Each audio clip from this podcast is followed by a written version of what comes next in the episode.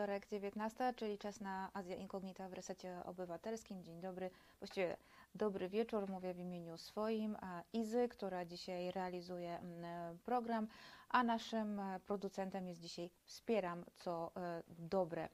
Widzę, że tutaj na czacie już się e, kilka osób zbiera. Mm, Małgosia i Czesiek Lisieccy będzie oglądane na żywo. Pozdrawiamy z Vancouver. O, super! Bardzo się cieszę, że e, ogląda nas także, oglądają nas także osoby z, mm, z Vancouver. Dobry wieczór.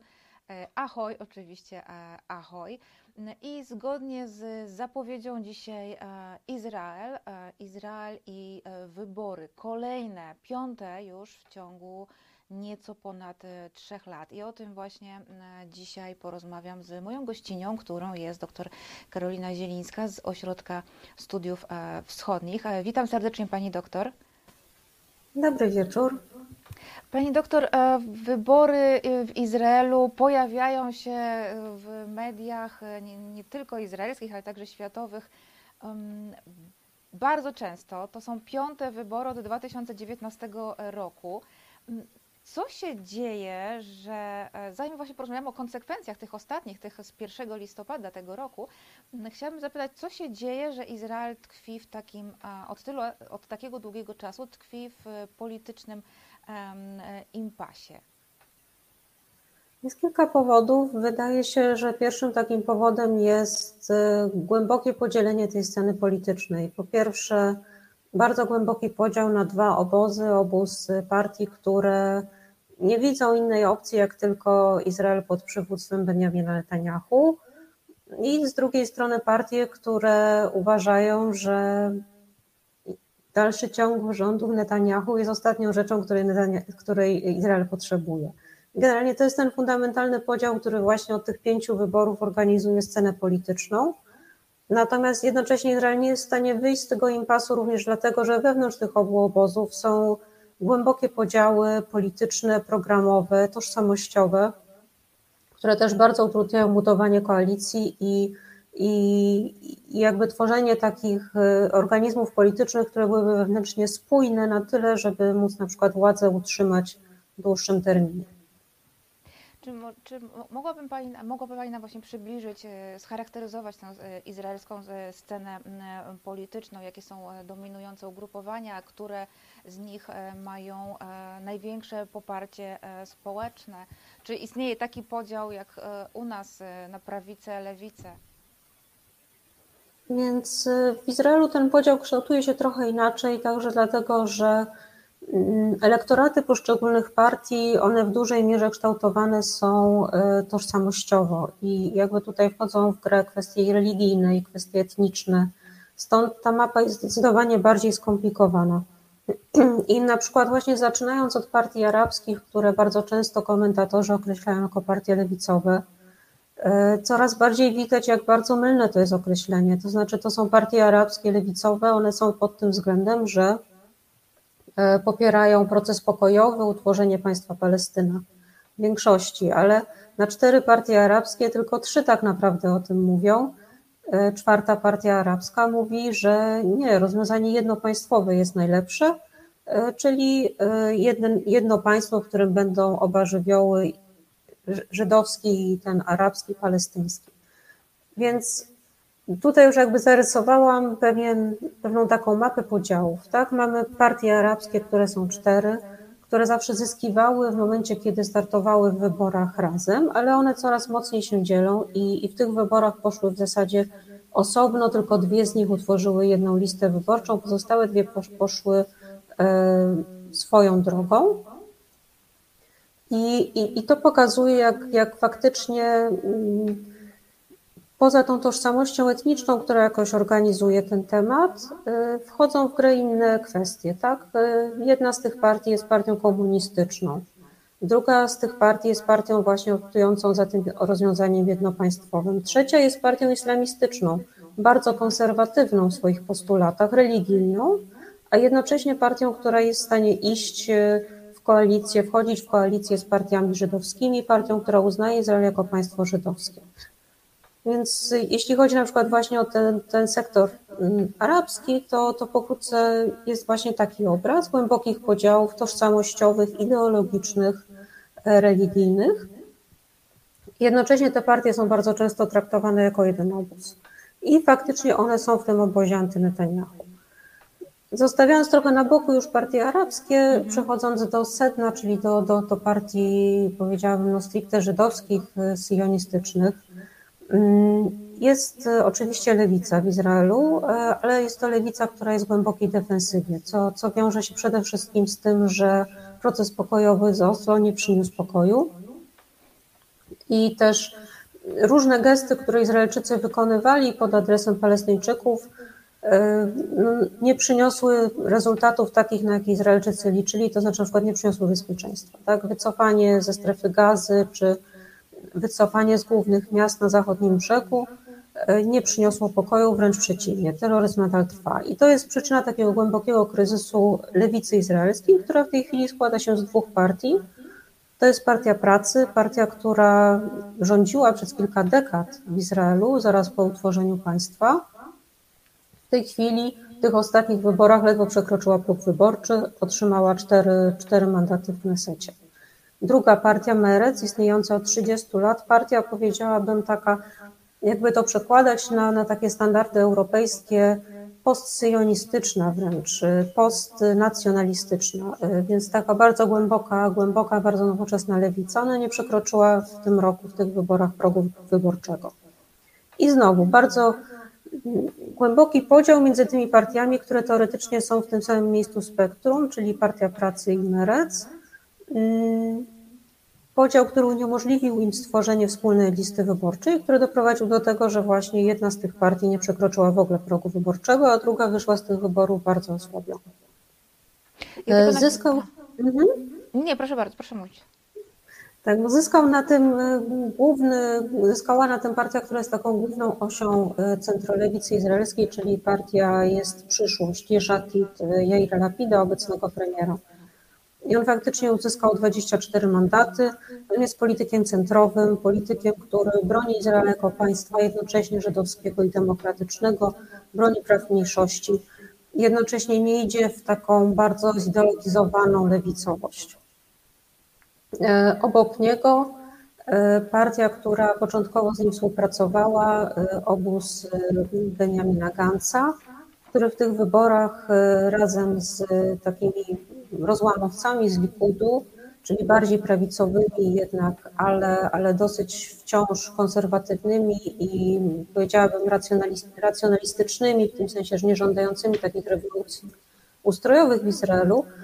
Partia centrowa, ale taka bardzo skupiona na bezpieczeństwie, czyli zachowanie status quo, powolne, powolne rozwiązywanie konfliktu z Palestyńczykami, ale przy pełnej świadomości tego, że rozwiązać tego konfliktu w najbliższym czasie się nie da. I to jest kolejny element tego bloku właśnie antynetanyahu, obok którego jest jeszcze jedna partia, partia, która do tej pory była partią sektorową e, rosyjskojęzycznych Izraelczyków, czyli e, Nasz Dom Izrael. To jest, to jest ten blok e, antynetanyahu, więc sam czas, który spędziłam na tym, żeby pokazać, jakie to są partie, ile ich jest, które weszły, które nie weszły, jak bardzo są podzielone, chyba pokazuje, na czym polega problem. Po drugiej stronie są już tylko cztery partie, plus jedna mała, która nie weszła do, do Knesetu w tym, w tym roku, więc, więc, więc chyba, chyba będzie szybciej, żeby pokazać to spektrum. Oczywiście partia Likud Benjamina Netanyahu, która otrzymała 32 mandaty. E, kolejna duża partia, która, która rządzi Izraelem bardzo długi czas już, ale też bardzo się zmienia. To była do tej pory partia konserwatywna, czyli taka partia status quo, która zasadniczo była bardzo sceptyczna wobec możliwości zawarcia pokoju z Palestyńczykami, ale jednocześnie też do tej pory była konserwatywna w takim sensie ustrojowym. To się zmieniło. Mm, w tej chwili w coraz większym stopniu to jest partia oparta faktycznie na wyznawcach, w cudzysłowie, Netanyahu, czyli ludzi, którzy między innymi sprzeciwiają się temu, żeby ich przywódca został pociągnięty do odpowiedzialności karnej przed sądem, co prowadzi tą partię jednak do, mm, do zmiany. To znaczy, to już nie są konserwatyści, to już są tacy bardziej rewolucjoniści, którzy podważają takie fundamenty ustrojowe Izraela, jak chociażby y, prawa Sądu Najwyższego, czy, czy prawa sądów do ścigania urzędujących polityków. I obok tego mamy dwie partie ultraortodoksyjne, czyli partie takie, które nawet niechętnie do tej pory wchodziły w skład rządu, zwłaszcza jedna z nich.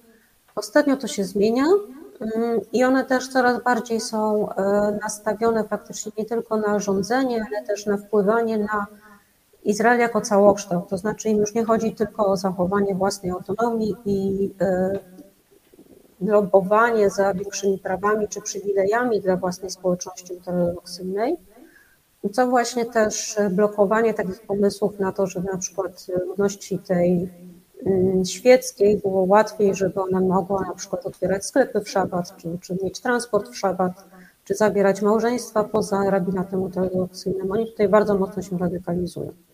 I jednocześnie demograficznie bardzo szybko rosną. To też się przekłada na ich bardzo dobre efekty wyborcze. Mm, czwarty element to jest partia religijny syjonizm i siła Izraela. Partia stworzona dzięki intensywnym zabiegom Netanyahu po to, żeby zjednoczyć właśnie kilka partii bardzo radykalnych, bardzo radykalnie prawicowych. To w tej chwili będzie trzecia siła w parlamencie. Jest to pewne nowum na izraelskiej scenie politycznej. Oni po raz pierwszy weszli do Knesetu e, w poprzednich wyborach. Natomiast od tamtego czasu urośli i oczywiście przyczyn tego, że tak bardzo urośli jest kilka. I to, że e, Likud traci wyborców na ich korzyść i to, że oni zmobilizowali trochę wyborców, którzy do tej pory nie głosowali i to, że sytuacja bezpieczeństwa się pogarsza ostatnio. Jest bardzo wiele powodów, dla których oni w, tym, w tych wyborach faktycznie odnieśli sukces. Wydaje się, że głównym powodem, dla którego i oni, i blok Netanyahu jako taki odniósł sukces, no to jest właśnie to, że ta prawa strona jest bardziej skłonna iść do kompromisów, tworzyć koalicje wyborcze, co przy izraelskim systemie wyborczym po prostu promuje koalicje kosztem partii, które są rozbite i potem na przykład właśnie nie przekraczają progu wyborczego, czy też te mandaty są bardzo rozproszone. Tak, chciałam, zainteresowało mnie bardzo, czy któraś z partii e, arabskich e, w ogóle nie uznaje istnienia państwa Izrael?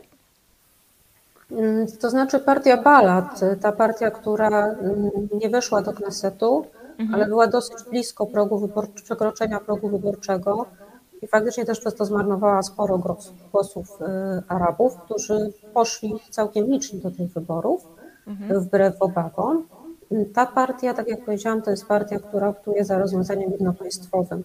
Więc no to de facto oznacza, że nie uznaje Izraela jako, jako państwa właśnie żydowskiego, narodowego żydowskiego, tylko, tylko chciałoby państwa, e, które, które byłoby dwunarodowe.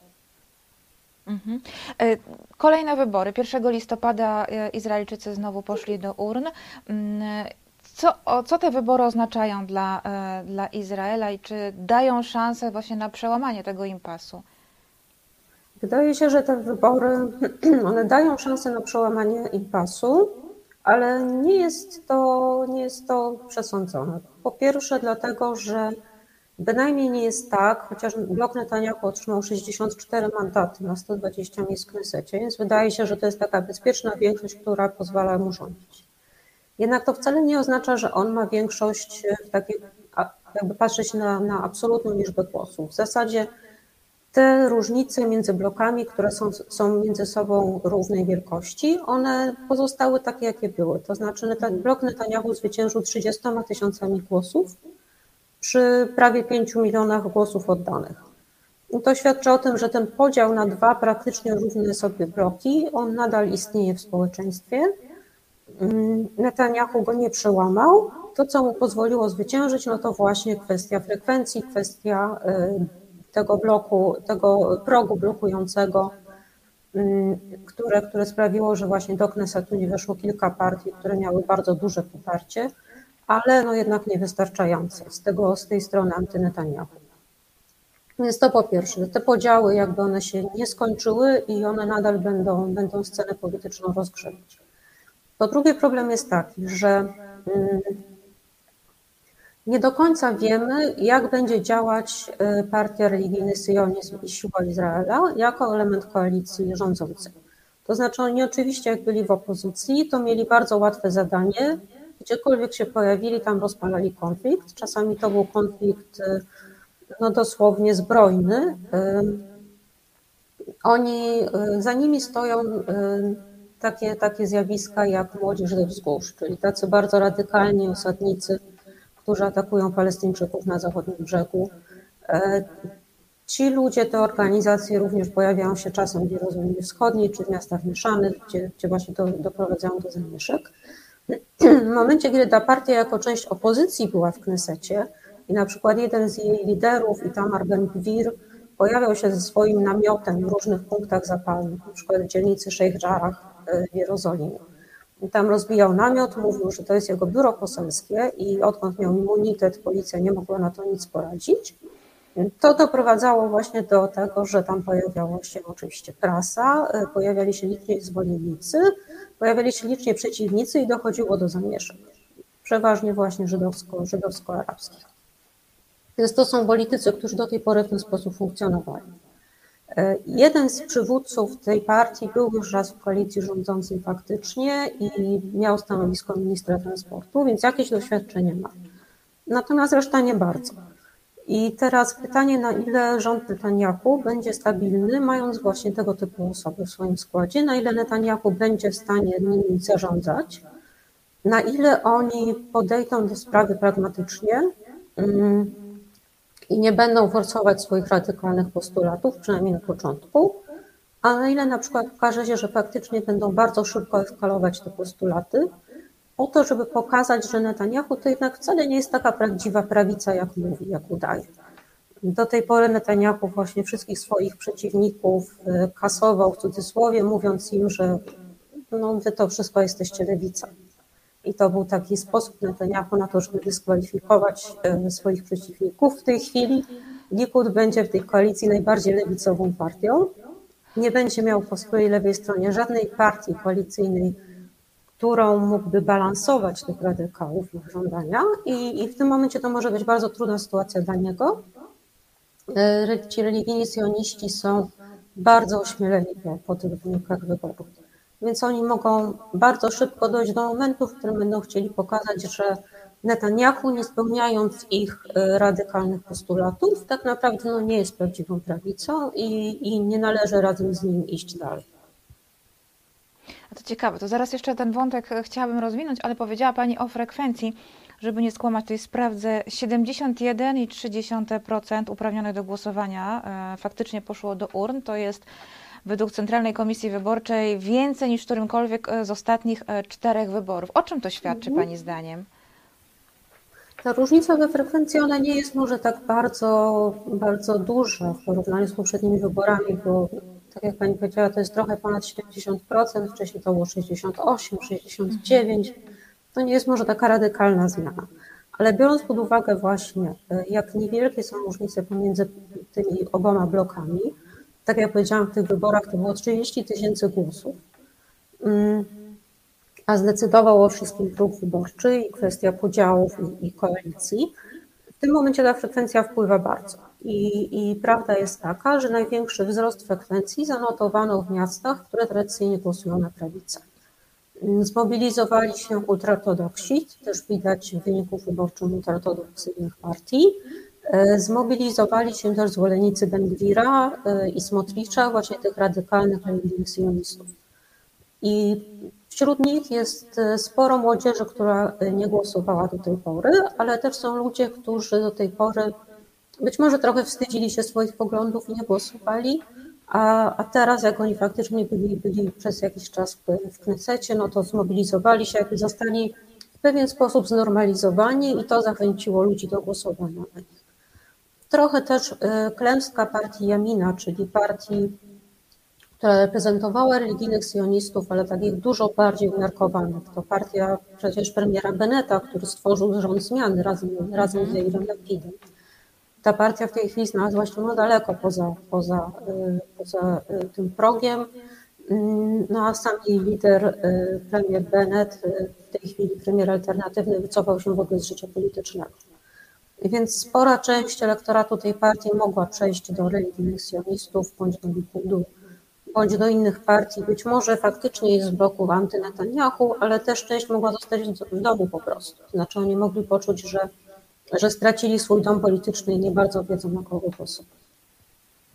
A czy coś jeszcze oprócz tego, co Pani powiedziała przed chwilką, mogło wpłynąć na tę mobilizację?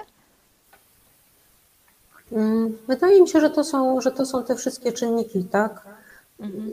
Słaba sytuacja bezpieczeństwa, y, faktycznie mm, duża widoczność tych radykałów, również w mediach, tak? Niektórzy na przykład mają pretensje też do izraelskich mediów, że ponieważ Smotrich z Benwirem zawsze oferowali jakieś bardzo radykalne mm, i też bardzo nośne hasła, tak, które fajnie wyglądały na nagłówkach, bardzo skandaliczne, że, że, że, że media jakby to wykorzystały po to, żeby swoje ratingi podnieść, Mhm. no ale faktycznie zapraszali tych ludzi ciągle do studio i, i oni mieli po prostu arenę, na której mogli prezentować swoje poglądy. I faktycznie, e, faktycznie ta, mm, Pani zgadza się z tymi zarzutami w stosunku do mediów? Wydaje mi się, że trochę tak, trochę, trochę, trochę tak to mogło wyglądać. Tak to mogło wyglądać. No niestety tak współczesne media działają, że, że jednak te najbardziej skandaliczne, skandaliczne wypowiedzi zyskują największy rozgłos.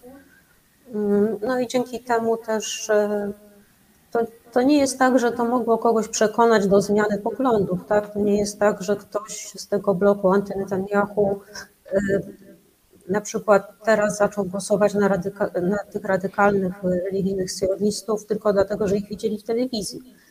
Ale są pewne przesłanki, to nie jest coś, co by radykalnie wpłynęło na wynik wyborów, ale są pewne przesłanki mówiące o tym, że na przykład Ben przekonał do siebie jednak mimo wszystko jakąś niewielką, ale grupę ludzi, którzy do tej pory być może nawet głosowaliby na Lapida czy na Gansa, ale ponieważ bardzo dużo mówił o tym, że jest konieczność walki z przestępczością, walki z takimi zjawiskami jak y, no tak naprawdę najazdy takich grup na, y, na farmy rolnicze i, i, i właśnie kradzieże z tych farm, czy, czy kwestia terroryzmu, tak? Mieliśmy do czynienia na początku wiosną tego roku w czasie Ramadanu, tak? Z falą ataków terrorystycznych tak. po których nastąpiła dosyć radykalna odpowiedź i faktycznie Mhm. do dzisiaj nawet trwa taka, taka kampania antyterrorystyczna na zachodnim brzegu prowadzona przez wojsko izraelskie.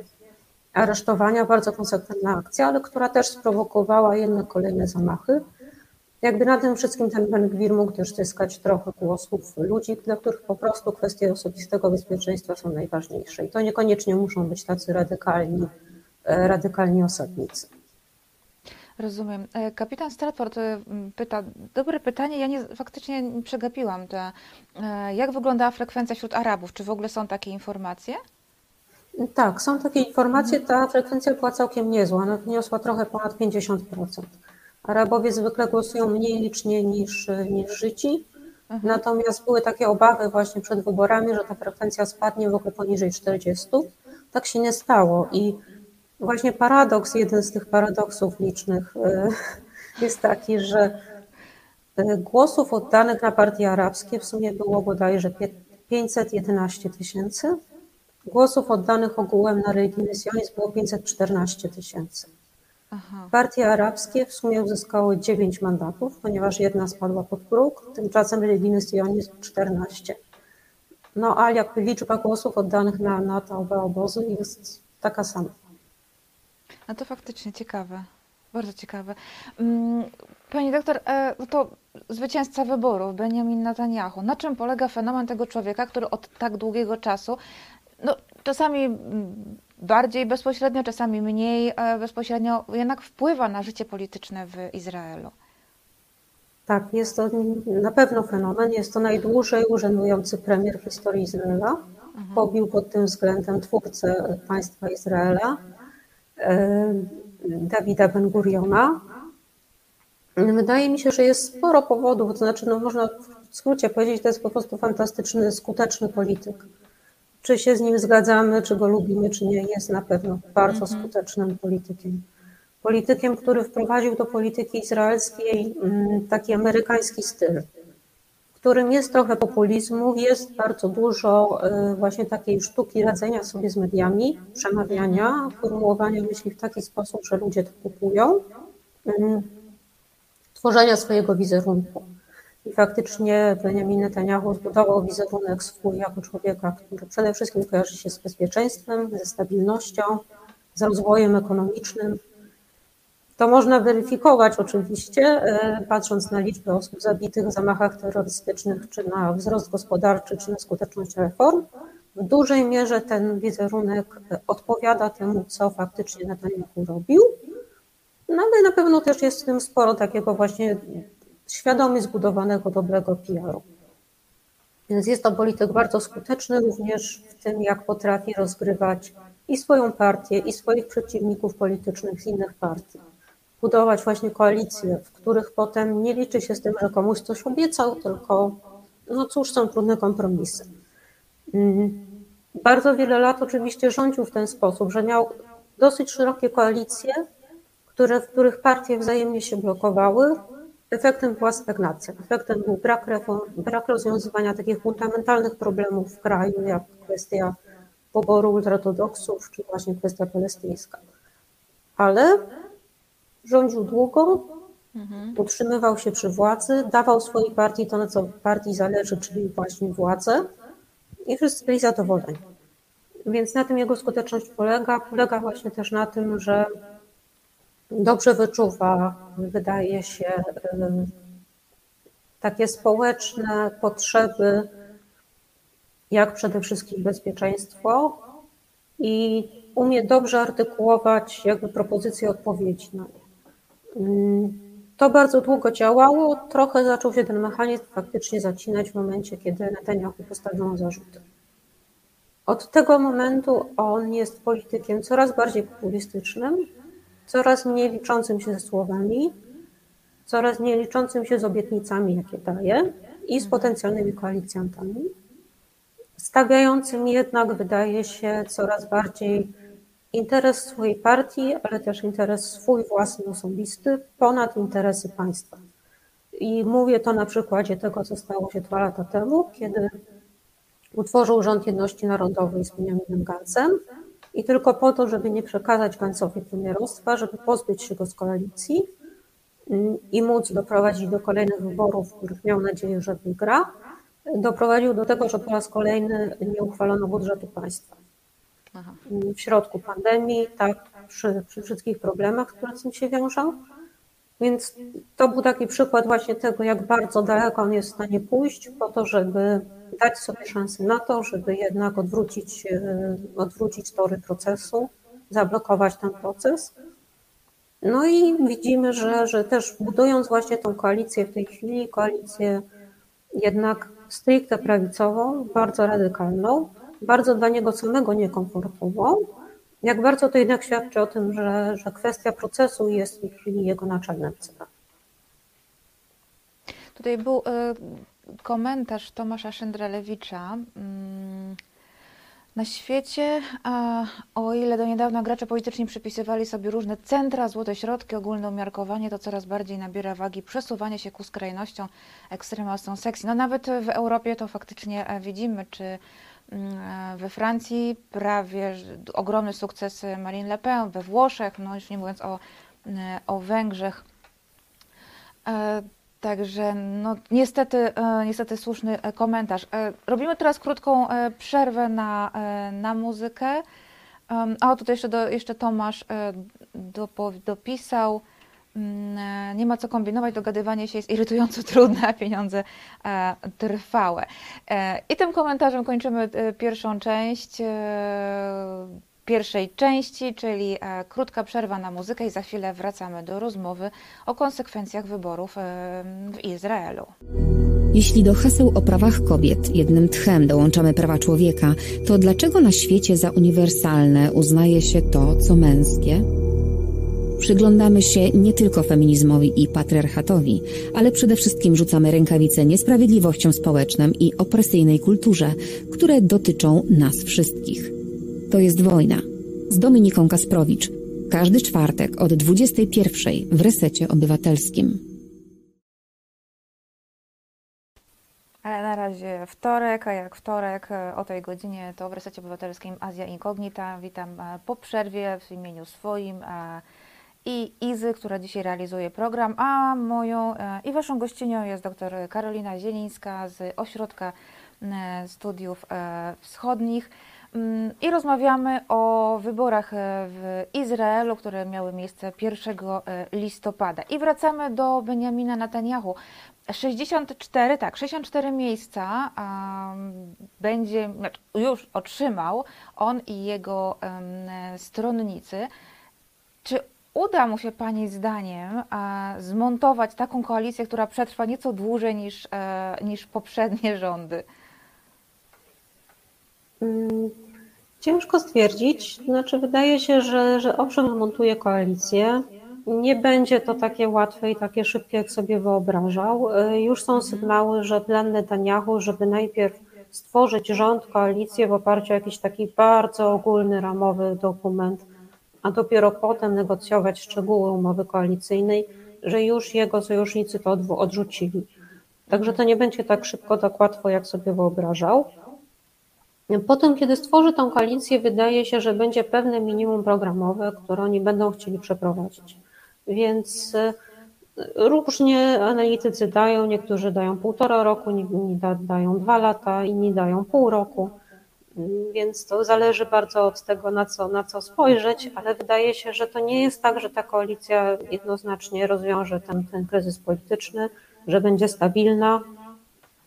Na początku oczywiście zabiorą się za e, wymiar sprawiedliwości, to znaczy będą chcieli mhm. przeprowadzić ustawy, które pozwolą Netanyahu uzyskać immunitet od wszelkich zarzutów, które pozwolą na przykład skreślić z kodeksu karnego te paragrafy, y, z których Netanyahu został oskarżony, co, co automatycznie zamknie proces. E, zmiany oznaczające na przykład odebranie Sądowi Najwyższemu prawa do zadeklarowania, że ustawy są niekonstytucyjne. Mm, takie prawo również jest planowane i prawdopodobnie je przeprowadzą, co jeszcze ostatecznie jakby przyklepie te zmiany, które prowadzą właśnie po to, żeby Netanyahu nie mógł być sądzony. Co do tego się zgadzają, co do paru innych rzeczy również. Natomiast dalej może być, może być trudno właśnie z tych względów, o których powiedziałam. To znaczy y, ci radykalni religijni sioniści, oni czują się spadkobiercami Netanyahu na prawicy. Dla nich Netanyahu się w cudzysłowie już kończy y, i oni są jego następcami. To oni będą wskazywać w ich wyobrażeniu oczywiście następnego premiera. Mhm. I teraz od ich wyczucia właśnie ich koniunktury politycznej będzie zależało od tego, jak bardzo będą Netanyahu, mówiąc kolokwialnie, brykać, e, stawiać kolejne, kolejne radykalne postulaty, których on nie będzie mógł realizować ze względu na bezpieczeństwo państwa, czy ze względu na stosunki międzynarodowe tego państwa i w tym momencie będzie automatycznie tracić na ich korzyść. Także, także to nie będzie bardzo łatwa, to nie będzie bardzo łatwa koalicja na Netanyahu. Zaraz zapytam Panią, kto w nią, e, kto w skład tej koalicji wejdzie, ale mm, zainteresowało mnie ta kwestia zmiany prawa, czy Izraelczyków, wyborcom, Izraelczykom, wyborcom nie przeszkadza fakt, że no, prawo będzie naginane, a, tak żeby e, ich przywódca teraz mógł uniknąć konsekwencji? Mm, Izraelczykom, którzy głosują na Netanyahu i partie, które wspierają Netanyahu, to nie przeszkadza absolutnie. E, tej drugiej połowie, która jest właśnie przeciwko Netanyahu, e, wydaje się, że jest to koniec izraelskiej demokracji. Mhm. I w tej chwili ton, ton wypowiedzi od paru lat już bardzo, bardzo, bardzo podniesiony właśnie w, właśnie w, tym, w tym konkretnie kierunku, tak, że, że Netanyahu zagraża izraelskiej demokracji, zagraża Izraelowi jako państwu demokracji liberalnej. W tej chwili te głosy już chyba osiągnęły, osiągnęły szczyt, co dopiero się zacznie, jeżeli faktycznie oni zaczną realizować te postulaty swoje. Także, także pod tym względem kraj jest absolutnie podzielony i to się też pokrywa dokładnie z tymi granicami bloków wyborczych, o których mówiliśmy przed chwilą. Przepraszam, ale muszę przeczytać ten um, komentarz. Azja Inkognita daje może złudny oddech od krajowej e, bieżączki. Bardzo e, mnie zawsze cieszy, że widzowie Resetu Obywatelskiego e, chcą e, wyjść poza tą naszą e, bieżączkę i są ciekawi informacji z no, zakątków świata, o których zazwyczaj w mediach mainstreamowych e, się nie mówi. O Izraelu akurat się, e, y, się mówi, e, no ale możemy tutaj możemy się pochwalić tym, że mamy na to całą godzinę. Pani doktor, To w takim razie, kto wejdzie w skład tej koalicji? Mówi się, że to będzie mm, sojusz religijny sionizm, to pani tak właśnie powiedziała, z Ben-Gwirem, e, który też przecież był niegdyś skazany za wspieranie terroryzmu i podżeganie do, do rasizmu. Ciekawa Dokładnie. koalicja. Dokładnie. To znaczy, to będzie koalicja właśnie, w której najsilniejszą partią, ale partią relatywnie jednak, no nie aż tak dominującą, bo to są tylko 32 mandaty dla, dla Likudu. Mhm. Właśnie będzie Likud Benjamina Netanyahu. Ta partia, która jest coraz bardziej partią wodzowską, coraz mniej partią programową. Znaczy oni od 2015 roku nie opublikowali żadnego nowego swojego programu. W kolejnych kampaniach wyborczych one polegają po prostu na tym, że Netanyahu obiecuje wszystkim wszystko. Mm, szczególnie swoim potencjalnym koalicjantom. E, Więc właśnie ta partia na- nacechowana, nacelowana na realizację interesów przede wszystkim, przede wszystkim swojego lidera, jednocześnie partia coraz bardziej zradykalizowana właśnie w tym sensie mm, kwestii upolitycznienia sądownictwa, e, czy coraz bardziej e, nastawiona jednak na aneksję zachodniego brzegu, a nie wycofanie zachodniego brzegu, tak? Patrząc po tym profilu właśnie posłów. Drugim ogniwem będą partie ultraortodoksyjne. Razem one mają 19 mandatów i są rekordowo silne w tym momencie. I też ich poparcie będzie dla Netanyahu kluczowe. On będzie ich kupował po pierwsze ustawami, które zwolnią e, ultraortodoksów e, docelowo od służby w armii. Czyli to jest ten konflikt właśnie polityczny, który trwa już od wielu lat, który w ogóle zapoczątkował tą serię tych przedterminowych wyborów, właśnie spór o to. Kwestia, w którą też Sąd Najwyższy właśnie wszedł i nakazał politykom jednak przygotować rozwiązania, które będą zakładały rozłożenie tych obciążeń związanych ze służbą wojskową porówno, tak żeby nie było grup społecznych, które są docelowo wyłączone. Stąd też potrzeba w oczach tych ultraortodoksów generalnie mało zain- zainteresowanych instytucjami państwa, ale jednak oni popierają właśnie to, to obcięcie skrzydeł sądowi najwyższemu. Tym partiom Netanyahu obiecał jeszcze jedną rzecz, mianowicie to, że, że szkoły religijne będą dostawały dokładnie taką samą dotację na ucznia, bez względu na to, jaki program realizują. To znaczy, w tych szkołach y, będzie można w ogóle zrezygnować z uczenia matematyki czy angielskiego, nawet takim zupełnie podstawowym wymiarze. I jednocześnie te szkoły będą w pełni dotowane przez państwo. Więc to jest w dużym skrócie właśnie pro, program tych ultraortodoksów, y, który no, Netanyahu będzie zmuszony też realizować. No i trzecie ogniwo, bardzo silne, 14 mandatów, czyli, czyli sojusz trzech partii. W skrócie mówi się, że to jest religijny syjonizm, pełna nazwa to jest religijny syjonizm i y, siła Izraela. To są te dwa główne ogniwa. W skład tych, tej koalicji radykalnej wchodzi jeszcze trzecia partia, y, NAM. Y, I, i, teraz faktycznie, tak jak Pani powiedziała, to są ludzie, którzy mają przeszłość z wyrokami. I to w przeciwieństwie do posłów Likudu czy ultraortodoksyjnego szasu, to nie są tylko wyroki za korupcję czy jakieś takie przestępstwa urzędnicze, tylko to są właśnie wyroki za y, członkostwo w organizacji terrorystycznej, wspieranie takiej organizacji, posiadanie materiałów związanych z taką organizacją, podżeganie do rasizmu. Także no zupełnie innego gabarytu, y, gabarytu zarzuty i, i, i, i faktycznie wyroki. No i też taka jest ich agenda, bardzo, bardzo, bardzo radykalna, y, związana na przykład z takimi postulatami, jak no oczywiście aneksja zachodniego brzegu, Mhm. y, bez żadnej rozmowy o przyznaniu obywatelstwa Palestyńczykom. To są takie pomysły jak na przykład utworzenie specjalnej agencji, która miałaby zachęcać Palestyńczyków do emigracji do Europy. Kara śmierci dla terrorystów, pozbawianie obywatelstwa i deportację ludzi, których y, oskarży się o to, że są nielojalni wobec państwa, cokolwiek by to miało znaczyć. Mhm. Mm.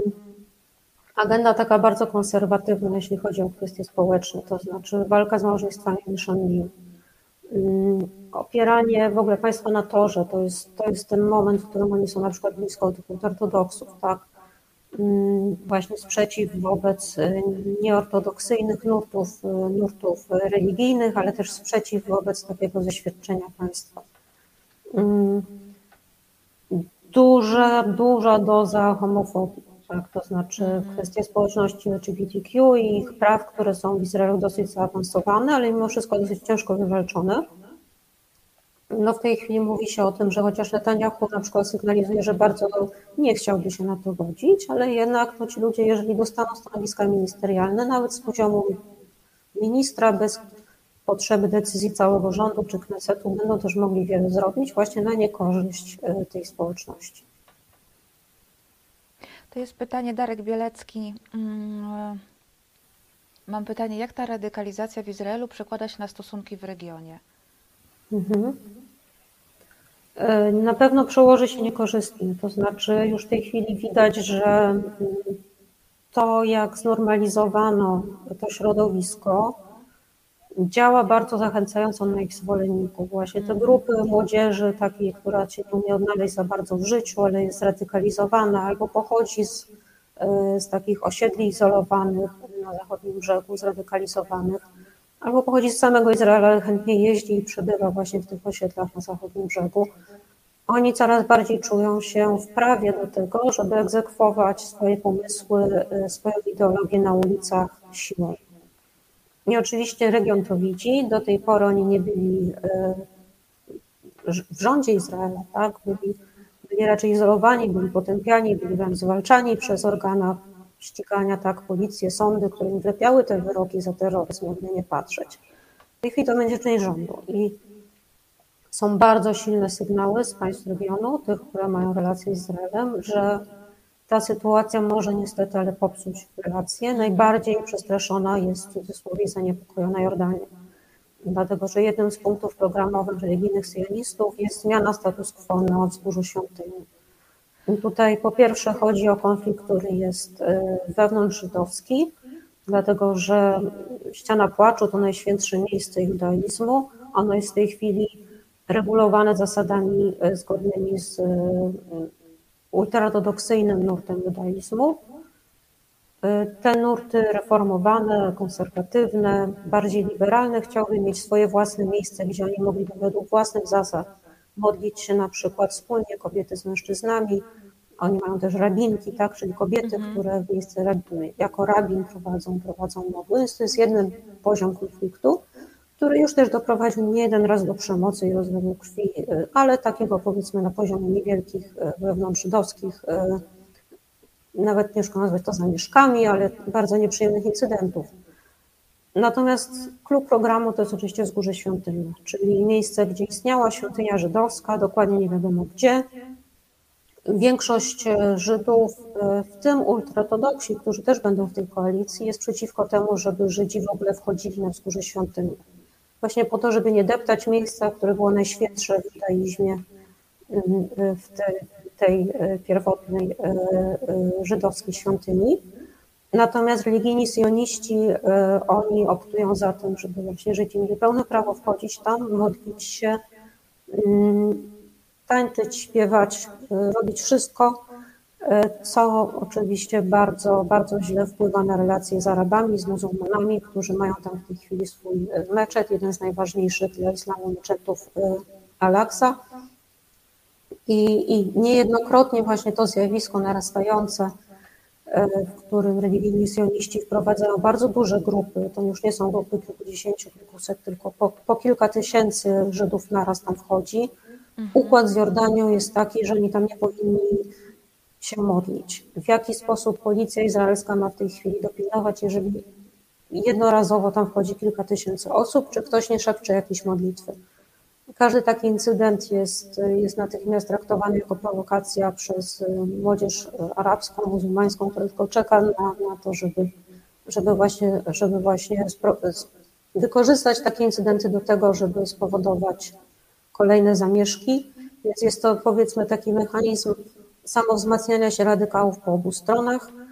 Jordania, która formalnie sprawuje, się, sprawuje pieczę nad wzgórzem świątyni, nie do końca panuje nad tą sytuacją. Policja izraelska nie do końca panuje nad tą sytuacją.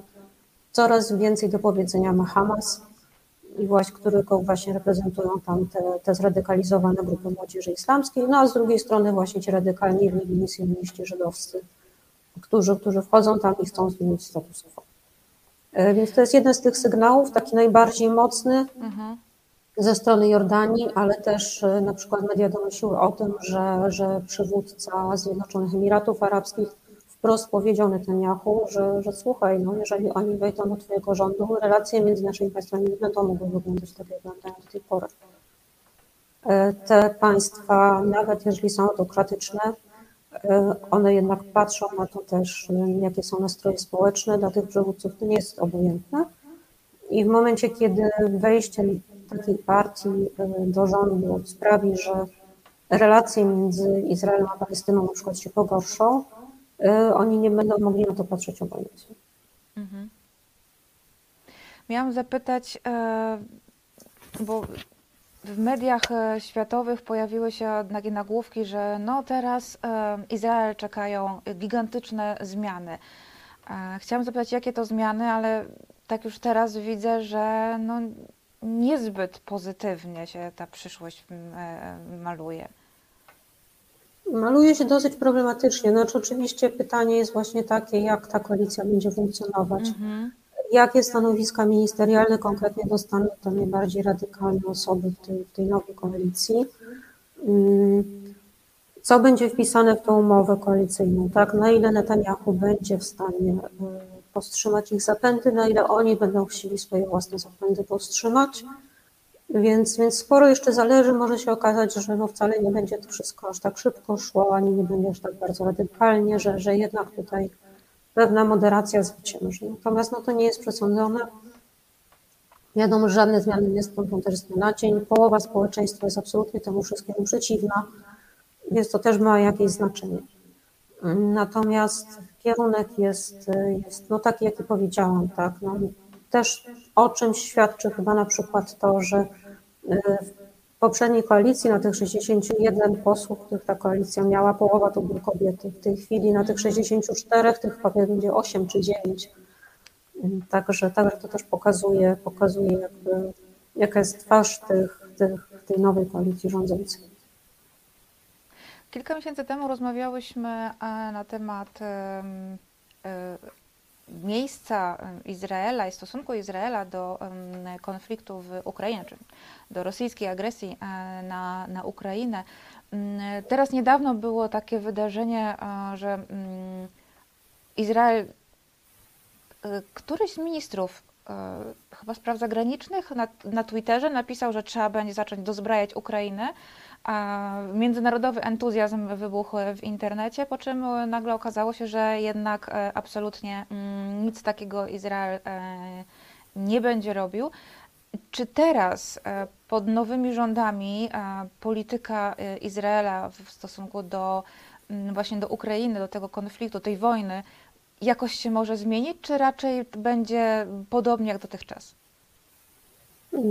Tak, ta historia z tym tweetem jest faktycznie, faktycznie dosyć, dosyć znacząca. Ten, tego tweeta napisał minister do spraw diaspory. A, minister zajmujący się, tak, zajmujący się społecznościami żydowskimi poza granicami państwa. Mhm. Minister, który nawet nie wchodzi w skład takiego gabinetu, wąskiego gabinetu do spraw zagranicznych i bezpieczeństwa. Także nie mający zasadniczego wpływu na tego typu decyzje, więc mhm więc faktycznie to, jak, jak szybko te media zachodnie podchwyciły to, że on napisał, że nadszedł czas na to, żeby coś zmienić, nawet nie to, że, że jest decyzja, że coś zmienimy. Mm-hmm. Faktycznie, faktycznie o czymś świadczy. To jakby temat na inną rozmowę. E, natomiast, natomiast tak, no ten poprzedni rząd, on e, zwłaszcza odkąd był takim rządem tylko sprawującym tymczasowo władzę od czerwca, on nie miał za bardzo uprawnień, nawet jakby bardzo chciał, żeby zasadniczo zmienić tą politykę. I wydaje się, że też bez względu na to, czy by rządził jako rząd tymczasowy, czy też pełnoprawny z większością taką czy inną, ten czy też inny rząd. Tutaj wydaje mi się, że decydujące dla tego, jak Izrael się pozycjonuje wobec, wobec Ukrainy, jest jednak to, co mówią eksperci do spraw bezpieczeństwa. Mhm. E, czyli establishment wojskowy, establishment wywiadowczy, to ich oceny będą decydować, a nie nawet to, jaki rząd jest, jest w Izraelu. Tak, tak powiem bardzo szczerze, mhm. E, że jakakolwiek zmiana w podejściu izraelskim do tej sprawy będzie wynikała przede wszystkim z tego, czy zmieni się w jakiś sposób ocena tego, jak sprawę widzą wojskowi e, pod kątem bezpieczeństwa Izraela. Y, Więc, więc tutaj takie kwestie polityczne wpływają w znacznie mniejszym stopniu. Y, Netanyahu co prawda deklaruje na różnych forach, ostatnio zadeklarował tak y, w rozmowie z prezydentem Zełenskim, że będzie się bardzo mocno intensywnie przyglądał sprawie, pozyska wszelkie informacje i, i na tej podstawie będzie podejmował decyzje. Natomiast, przepraszam, Benjamin Netanyahu jako, jako przywódca opozycji miał już prawo do tego, żeby bardzo dużo informacji uzyskiwać e, w czasie briefingów, e, do których jako przywódca opozycji miał prawo, a wręcz obowiązek uczestnictwa w takich briefingach, które premier Lapid mu, mu oferował. Na takich briefingach się nie stawiał, więc jakby, jakby chciał mieć pełniejszy obraz, przypuszczalnie mógł mieć ten pełniejszy obraz e, już wcześniej. Oczywiście w tej chwili dostanie, obiektywnie rzecz biorąc, dużo więcej informacji.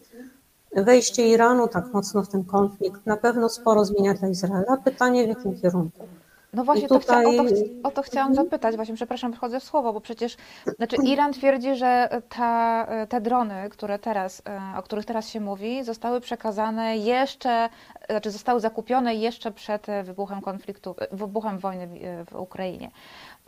No ale ten tweet, o którym mówimy, był reakcją właśnie na informację o tym, że, że Iran potencjalnie mocniej angażuje się po stronie Rosji. Tak, to znaczy wszystkie informacje, które mamy, chociażby informacje, które publikuje strona amerykańska, mówią o tym, że no nieprawda, ten deal w sprawie dronów został e, zawarty już w czasie trwania e, rosyjskiej agresji wobec Ukrainy. Jest to sprawa nowa, ale sprawa bardzo szybko doprowadziła do tego, że faktycznie Irańczycy przekazali bardzo dużą liczbę dronów, przekazali również instruktorów, którzy pomagają Rosjanom te drony wysyłać. W grze w tej chwili jest zakup przez Rosję w Iranie e, rakiet m, dalekiego zasięgu.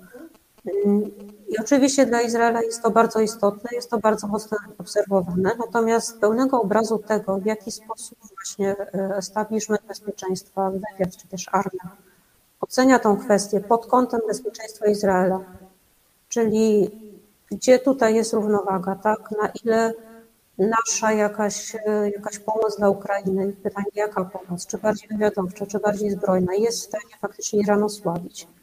Na, w jaki sposób to się przekłada na potencjał Iranu działania w regionie? Na ile w związku z ewentualnym wsparciem Izraela dla Ukrainy Iran byłby w stanie rozpętać regionalną wojnę na Bliskim Wschodzie już teraz? Mhm. Jak wygląda kwestia e, programu nuklearnego Iranu, który idzie pełną parą do przodu bardzo szybko? To jest kwestia miesięcy.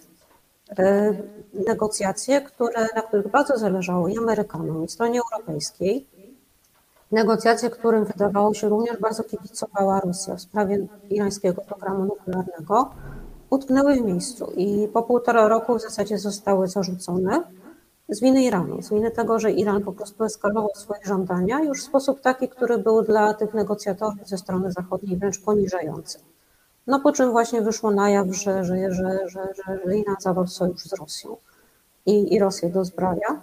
I w tej chwili, jeszcze biorąc jeszcze pod uwagę to, co się dzieje w Iranie, bardzo brutalnie tłumione protesty kobiet, no w tej chwili negocjacje na temat programu nuklearnego nie toczą się i raczej nie należy się spodziewać, że one zostaną z sukcesem wznowione w najbliższym czasie. Wybory w, do kongresu w Stanach miały być taką cezurą, po której ewentualnie administracja mogłaby chcieć te rozmowy finalizować, ale w międzyczasie wydarzyło się parę rzeczy, które wydają się odwlekać to. Więc to są wszystko, e, wszystko takie kwestie, które będą wpływały na to, jak Izrael się będzie pozycjonował, ale wydaje mi się, że też mamy za mało informacji na ten temat, żeby móc faktycznie powiedzieć, no, że tak, jeżeli A, to Izrael poprze Ukrainę zbrojnie, otwarcie i tak dalej, jeżeli B, to nie, to są dużo bardziej skomplikowane sprawy. I też wydaje się, że może być taki scenariusz, w którym na przykład Izrael zacznie przekazywać Ukrainie rzeczy, które są dla Ukrai- Ukraińców ważne, które Ukraińcom pomogą, ale zrobi to też w taki sposób, żeby jak najdłużej utrzymać całą sytuację w tajemnicy, bo na przykład stwierdzą, że, że jest to konieczne dla nich, biorąc pod uwagę ich e, względy bezpieczeństwa, chociażby to, jak wygląda sytuacja w Syrii. E, Charlie Belt pisze, ta wojna, e, ta wojna to się na świat tak troszkę zaczyna rozlewać. No ona się już rozlała, nie jest to wojna, nie jest to konflikt zbrojny, ale konsekwencje ponosimy e, niemalże e, wszyscy. Dzisiaj odbywają się te. Tak, tak jeśli mogę się, się odnieść od razu. Izrael będzie starał się jak najdłużej utrzymać sytuację, w której ta wojna nie dotyczy go bezpośrednio. Mhm. Stąd ten mój duży sceptycyzm wobec tego, że, że, że Netanyahu radykalnie zmieni tą politykę i, i, i będzie to szybko. Ale tak jak mówiłam, te oceny się, się, się finalizują też, też gdzieś indziej. Rozumiem. Pani doktor, na koniec chciałabym zapytać o jeszcze kolejnego wielkiego gracza, czyli um, Chiny. E, świat się polaryzuje, mamy teraz do czynienia takie, taki, z takim podziałem e, Stany Zjednoczone i Zachód kontra e, Chiny i, i spółka, między innymi Iran. Mm, I chciałam zapytać o um, obecność Chin w, w Izraelu. Czy Chiny robią coś i czy mają szansę uzyskać sukces, żeby jakoś przełamać mm, ten sojusz, który łączy Waszyngton i Tel Awiw? Wydaje mi się, że możliwości Chin w tym względzie są bardzo daleko ograniczone. To znaczy, mhm. oni kuszą Izraelczyków przede wszystkim bardzo dużym rynkiem. E, Izraelczycy, izraelski biznes cierpi na tym, że no Izrael jest bardzo małym krajem i różne dobre pomysły szybko są sprzedawane za granicę, dlatego że na rynku izraelskim po prostu nie mają szans się rozwijać. Więc Potencjał rynku chińskiego dla firm izraelskich jest bardzo duży. Chiny są w stanie zaoferować Izraelczykom też to, że są w stanie realizować duże projekty infrastrukturalne relatywnie tanio, relatywnie szybko. Izraelczycy nie mają takich firm. Firmy zachodnie są albo niezainteresowane rynkiem izraelskim, albo z jakichś innych względów y, nie aplikują o przetargi na takie duże inwestycje, jak na przykład budowa portu czy budowa metra. I, i, I tutaj faktycznie jest ta atrakcyjność Chińczyków dla, dla Izraela. Natomiast to nie, są, to nie są rzeczy fundamentalne, które były w stanie przełamać sojusz e, Izraela ze Stanami Zjednoczonymi. Chińczycy nie są w stanie zaoferować Izraelowi pomocy w kwestiach bezpieczeństwa, które są absolutnie czołowe, czołowym interesem tego państwa. Jednocześnie Stany Zjednoczone bardzo mocno naciskają na Izrael i, i to jest widoczne to czasami jest bardziej miękko, to czasami jest bardziej twardo, ale tak czy siak te naciski są cały czas i to widać bardzo wyraźnie. Niedawno zawarto taką umowę między Izraelem a Stanami Zjednoczonymi o zaawansowanej współpracy technologicznej. I ta umowa, mimo że no w tych rzeczach, które są podane oficjalnie do mediów, mówi no o takich rzeczach jak walka ze zmianami klimatu, lepsze rolnictwo, komputery kwantowe, cała masa takich bardzo konkretnych rzeczy, na którymi będą, będą oni pracować. W wymiarze takim politycznym jest przez wielu analityków interpretowana jako bardzo mocny sygnał, że Izrael otrzymał taki status, jaki ma tylko kilka państw na świecie, właśnie takie strategiczne partnerstwo ze Stanami Zjednoczonymi, jeśli chodzi o nowoczesne technologie, mhm. ponieważ jest to część procesu, w którym Stany Zjednoczone starają się wyciągnąć Izrael ze współpracy technologicznej z Chinami.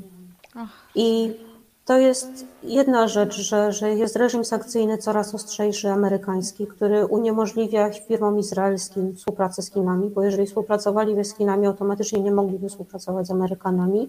Wybór jest jasny, ale też jest kwestia taka bardziej strategiczna, polityczna, w której e, wydaje się, że jakkolwiek może być pewne przyzwolenie na jakąś współpracę taką dotyczącą handlu, czy, czy jakichś takich technologii, które absolutnie nie mogą wpłynąć na bezpieczeństwo, to w takich strategicznych obszarach technologicznych, przy dużych inwestycjach, tutaj Amerykanie wysyłają bardzo silny sygnał e, Izraelczykom i też są w stanie dać im coś w zamian za to, żeby właśnie oni, oni tą współpracę zerwali. Rozumiem. E, bardzo dziękuję Pani doktor e, za te wszystkie wyjaśnienia. E, jeżeli ktoś, widzę, że tutaj mm, kilka osób włączyło się teraz, że bardzo rośnie nam e, liczba oglądających, to jeżeli dopiero teraz się włączyliście, to polecam odsłuchać zaraz rozmowę mm, od początku e, z dr Karoliną Zielińską z Ośrodka Studiów Wschodnich. Rozmawiałyśmy o wyborach w Izraelu, o ich konsekwencjach dla samego Izraela, no i dla państw regionu, a może nawet i i szerzej. Bardzo dziękuję e, Pani e, doktor. E, Karolina Zielińska była moją i Państwa gościnią, a teraz krótka przerwa na muzykę i wracamy, ale już przenosimy się do innej części świata. że zapraszam. Siła książki. Rozmowy o lekturach, które były i są ważne, które wywierają trwały wpływ na życie polityczne i kulturalne, które są niezbędne, by rozumieć, co się wokół nas dzieje. Na spotkanie w małej księgarni, przy kawie, wśród prywatnych księgozbiorów zaprasza Kazimierz Wójcicki. W czwartki od 17 do 18. Azja Incognita. E, Witamy po przerwie. Wszystko co dobre to dzisiaj nasz producent. E, Ja prowadzę jak zawsze. Iza e, realizuje. I lecimy z drugą częścią e, programu. Tym razem przenosimy się e, do Indii, e, chociaż właściwie mm, nie, nie zupełnie. Em, Aha, odsłucham później, dziękuję gościni. E, tak, odsłuchajcie ciek ciekawy temat jak zawsze. O, bardzo się cieszę, że, że temat przypadł do gustu, zwłaszcza, że doktor Karolina Zielińska bardzo ciekawie o tym, o Izraelu zawsze opowiada. Drugi raz była w e, Azja Incognita, mam nadzieję, że e, nie, e, nie ostatni. No a na pewno Izrael dostarczy nam jeszcze e, tematów do rozmów. Teraz przenosimy się właściwie w dwa miejsca, bo do Indii i do Wielkiej Brytanii. Jak to możliwe? No, za pomocą jednej osoby, właściwie za, mm, z powodu jednej osoby. W tym roku na Downing Street zapłonęły mm, światełka z okazji Diwali. Być może były to nawet e, tradycyjne die. Jeśli nie wiecie, co to jest Diwali i co to są e, lampki e, dia, to odsłuchajcie program sprzed dwóch tygodni, tak, dwóch tygodni. Tam w drugiej części e, programu m, e, po rozmowie z Krzysztofem Rynikiem właśnie opowiadałam, wyjaśniałam, co to jest e, święto świateł, czyli m, Diwali. Także e, polecam.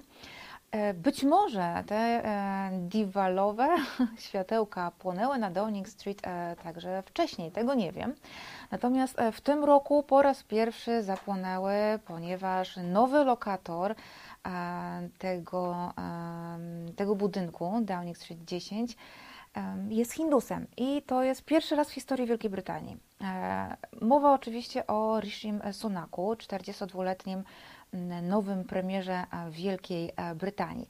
Pierwszym premierem, e, brytyjskim premierem o azjatyckim pochodzeniu, pierwszym Hindusem na tym stanowisku i najmłodszym wstępującym, obejmującym urząd premierem od czasu połowy XIX wieku, chyba od 1812 roku, ale tutaj e, no nie dam sobie ręki e, uciąć, bo aż tak dokładnie nie pamiętam, przyznaję.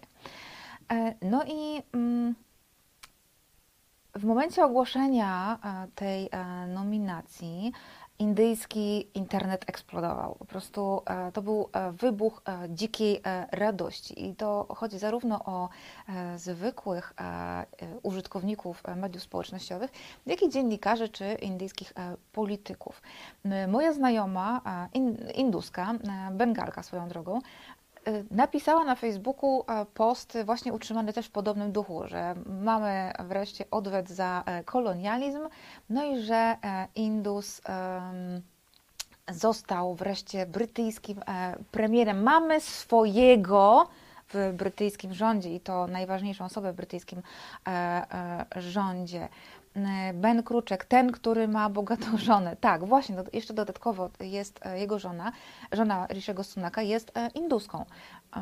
Także e, brytyjscy Hindusi lub hinduscy Brytyjczycy mamy naszego papieża. No coś, coś, coś takiego. Burmistrz Londynu, Darek Bielecki z kolei pisze, burmistrz Londynu muzułmanin, teraz premier rodem z Indii, to jak światełko w tunelu w tym trudnym czasie. Tak, zgadzam się, aczkolwiek no właśnie, jak to jest z tą indyjskością nowego premiera Wielkiej Brytanii, bo i tym odwetem za, e, za kolonializm. Mm, No nie tak, e, jakby e, chcieli jakby chcieli czas przejąć tron, pisze Charlie Belt. Troszkę tutaj hałas się robi i nie słyszę własnych myśli, ale spróbuję, spróbuję, e, spróbuję je zebrać. E, Charlie Belt, e, czas przejąć tron. No, kto wie, kto wie, może. Na razie mamy, Brytyjczycy mają króla Karola III i myślę, że król Karol po takim długim oczekiwaniu szybko tego tronu nie odda. No dobrze, więc co z tą indyjskością brytyjskiego premiera? Otóż, hmm,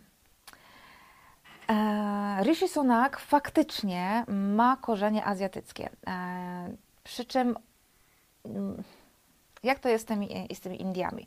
Otóż e, dziadkowie, bo e, chodzi o dziadków Rishiego Sunaka, faktycznie e, mieszkali w Azji Południowej. Ale dziś teren, w którym e, ich e, no, domu rodzinnego, ich dom rodzinny dziś znajduje się w Pakistanie. I oczywiście mm, właśnie ktoś mojej koleżance zwrócił uwagę, że hej, hej, ale to jest Pakistan, a nie Indie. No i teraz właśnie e, dziadkowie Rishiego Sunaka opuścili e, Azję Południową m, jeszcze w czasach kolonialnych, czyli e, w przed e, 15 sierpnia 1947 roku, kiedy to powstały dwa państwa. Przypominam na marginesie, że nie mówimy, że w tym czasie Indie odzyskały niepodległość, bo Indie po prostu uzyskały niepodległość. Te wcześniej, przed 1947 rokiem, takiego tworu e, indyjskiego, państwa indyjskiego, jakim jest państwo indyjskie dzisiaj, po prostu nie było. I wtedy mm, powstało także państwo e, Pakistan. I jak już mówiłam, mm, chyba w którymś odcinku mm, Azja Incognita, to oczywiście do dzisiaj jest wielka e, rana e, i w indyjskim, i w pakistańskim e, społeczeństwie. Partition przez duże P, podział, tak do dzisiaj jest to, mm, to wydarzenie określane w w mediach, w, także w książkach historycznych, w artykułach naukowych przez duże P, żeby podkreślić właśnie wagę tego wydarzenia. No i o co chodzi? Chodziło innymi o to, że Pakistan miał być państwem muzułmańskim, czyli indyjscy muzułmanie mieli e, przenieść się do Pakistanu. Częściowo tak się stało.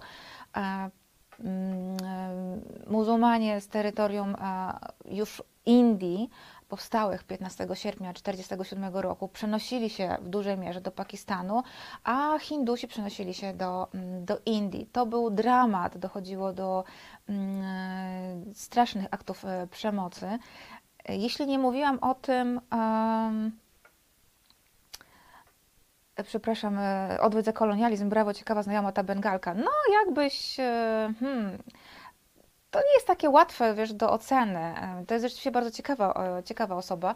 N- e, Natomiast, e, no cóż, jakbyś tak, twój kraj był pod, był państwem kolonialnym, może byś na to patrzył e, inaczej. Brytyjska korona gardzi perłami.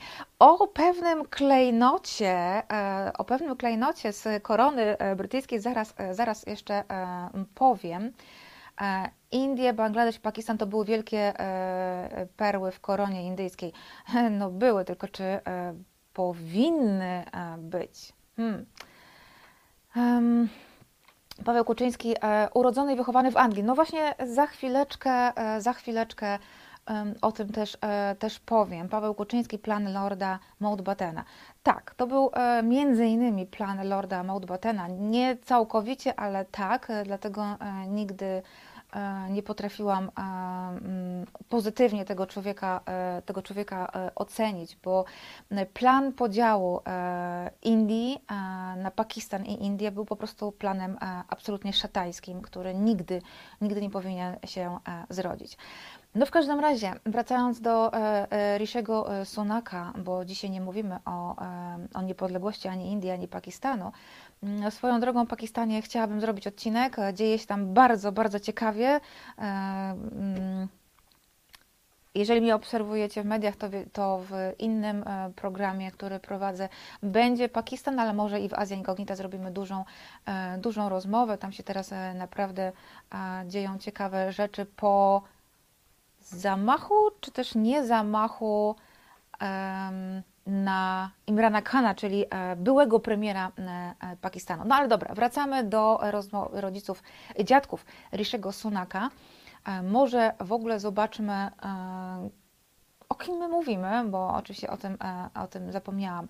Rishi Sunak to jest nowy premier Wielkiej Brytanii, który objął urząd po tym, jak e, dosyć szybko, bo chyba po niespełna dwóch miesiącach, Liz Truss e, stwierdziła, że e, że nie jest w stanie zrealizować swojego planu gospodarczego. Także Iza, pokaż po prostu co pewien czas zdjęcie, żeby nasi, to jest, nasi widzowie wiedzieli, o kim my właściwie mówimy. To są zdjęcia z jego pierwszej przemowy na Downing Street już po przeprowadzce. E, Zygmunt Ociechu i tak, mamy to samo teraz u wyznawców e, Kaczyńskiego, dobre e, określenie, budowanie konfliktów z Niemca, Niemcami, reparacje, zaraz przypomnę sobie Krzyżaków. Wyobrażam sobie Europę zarządzaną przez Indusów, bo im się należy. Nie, nie, absolutnie, to oczywiście e, nie to e, e, miałam e, na myśli. E, Absolutnie mm, taka polityka jest, e, jest totalnie nie do przyjęcia, aczkolwiek, a, aczkolwiek e, reparacje to jest na, raczej na użytek, chociaż nie, teraz już nie są reparacje, teraz jest e, zadośćuczynienie czy odszkodowanie, jakoś tak, odszkodowanie. Mm, To jest raczej na użytek wewnętrzny, a nie chyba, mm, chyba nie sądzę, raczej Prawo i Sprawiedliwość nie liczy na jakiekolwiek pieniądze od Niemiec. Mm, No ale i właśnie, więc tak, e, wracając do Rishiego Sunaka, robimy 1500 dygresji, ale okej, wiecie, ci, którzy oglądają mnie, e, Azja Incognita, e, stale wiedzą, że robię tysiąc dy- dygresji. E, Zygmunt Ben Kruczek, a miałam siedzieć cicho, bo bana wyłapie. W Azja Incognita i w Resecie Obywatelskim e, nikt e, nie łapie bana za wyrażanie swoich opinii tak długo, jak nie są obraźliwe dla innych, tak? Więc spokojnie, rozmawiamy tutaj. Tutaj po prostu to jest strefa rozmowy, bo jak mówi pewna telewizja, warto rozmawiać. I tak, mm,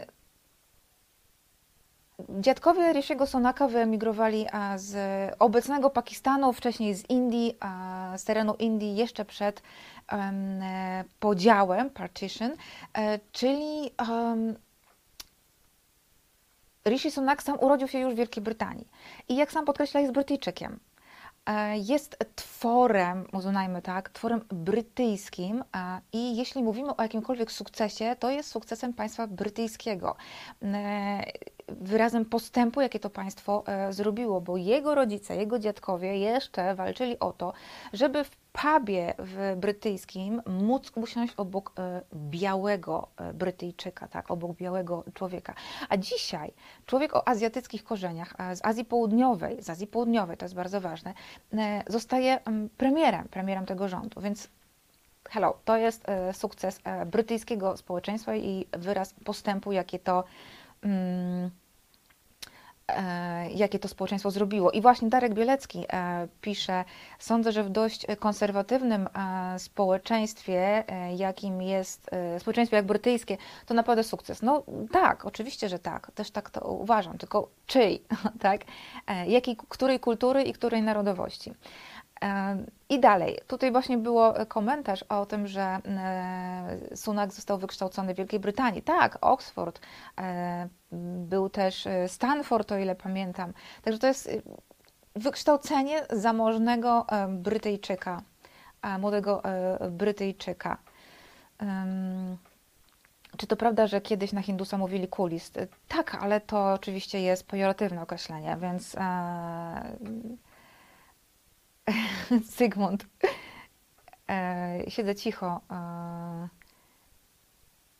w ogóle poda się teraz, no tak, e, nie siedź cicho, czy, przepraszam Panie Zygmuncie, proszę nie siedzieć cicho, proszę komentować, e, bo my tutaj właśnie, ja tu bardzo lubię komentarze i bardzo lubię rozmowy z widzami. Po to właściwie powstał, powstała Azja Incognita przecież, tak, żebyśmy tutaj rozmawiali i to nie ma być wykład uniwersytecki. Teraz już nie prowadzę zajęć na uniwersytecie. A jak wpadam w taki ton, to proszę mnie tutaj w tych, w komentarzach mitygować. No i dobra, i słuchajcie, oczywiście premier Narendra Modi, e, mój e, ulubiony polityk, jak wszyscy wiecie już, mam nadzieję, e, wysłał gratulacje dla Rishiego Sunaka. On napisał dokładnie a wyraził nadzieję, że, e, nadzieję na przekształcenie historycznych związków między dwoma państwami w nowoczesne i realne em, partnerstwo. E, oczywiście Rishi Sunak podziękował e, Modiemu i napisał e, dziękuję za miłe słowa, podkreślił, że Wielką Brytanię i Indię łączy bardzo wiele. E, Zapewnił też o woli pogłębienia współpracy w zakresie m.in. bezpieczeństwa, obrony i gospodarki. No i super. I e, tutaj był komentarz, e, czy Agata, czy można by było zrobić odcinek poświęcony uzyskaniu mm, niepodległości Indii oraz podziału, na przykład w styczniu, kiedy przypada Dzień Republiki. E, bardzo chętnie zrobię taki odcinek. Ja go chciałam zrobić w, mm, w sierpniu właśnie, a rozmawiałam o tym z Krzyśkiem Butowskim i on twierdzi, że to nikogo nie zainteresuje, wtedy, że nikogo to nie zainteresuje, ale no skoro y, przynajmniej jedną osobę e, interesuje, to Noe będzie musiał znowu e, e, wyłączyć, bo będzie o Indiach, ale oczywiście, jeżeli, e, jeżeli ch- chcecie, to, to jak najbardziej. Także tutaj piszcie w komentarzach, ale skoro jest jedno zapotrzebowanie, to, to temat będzie. No dobra, mm, indyjskie media oszalały, e, jest e, swój e, w brytyjskim rządzie. I teraz może, może spotkać ich, tych wszystkich rozradowanych, zimny prysznic. Mm, Ja wiem, że w Indiach jest tak gorąco, że zimny prysznic jest czymś całkiem przyjemnym, nawet ja to mówię, Mm, ale chyba nie w tym przypadku, bo Rishi Sunak mówi o sobie, mm, poczekajcie, znajdę ten cytat, żeby dokładnie Wam to powiedzieć. O, British Indian, brytyjski e, Indus jest tym, co zaznaczam w spisie powszechnym. Mamy taką kategorię, jestem na wskroś Brytyjczykiem. Em, to jest mój dom i mój kraj, ale moje dziedzictwo religijne i kulturowe jest indyjskie, moja żona jest induską. Nie ukrywam też, że jestem hindusem. No i e, okej, tylko że przede wszystkim mówi, że e, jestem na wskroś Brytyjczykiem i brytyjskim mężem stanu, no a przynajmniej brytyjskim politykiem, premierem. Więc będzie e, przede wszystkim dbał o interesy brytyjskie, a nie e, zajmował się jakimiś resentymentami rodzinnymi i dalekimi związkami no może przez żonę e, nie takimi dalekimi, ale jednak hmm, no niezbyt e, pośredni, bezpośrednimi związkami z Indiami, więc e, będzie miał na myśli wyłącznie interesy mm, brytyjskie. Jeszcze chciałabym na chwileczkę dosłownie wrócić e, do tej kwestii brytyjsk- y, indyjskości, skąd ta, skąd ta e, dzika radość. E, Mimo właśnie, że e, no, dziś dom rodzinny e, Rishiego Sunaka znajduje się dzisiaj w Pakistanie. Otóż w narracji indyjskiej prawicy, która jak wiecie, jeżeli oglądacie mm, regularnie Azja Incognita, jest obecnie od dobrych kilku lat przy władzy. BJP rządzi już szósty czy siódmy rok, chyba tak. W tej narracji tej e, indyjskiej prawicy e, każdy, kto pochodzi z Azji Południowej, to Indus. Więc e, sukces Indyj, e, sukces kogokolwiek z Azji Południowej to sukces in, Indii, bo w Pakistanie nie było takiego szału. Może dlatego oczywiście, że Rishi Sunak jest Hindusem, a nie muzułmaninem. No, bardzo możliwe. Natomiast no, jest e, dosyć, e, dosyć jasne, e, że, że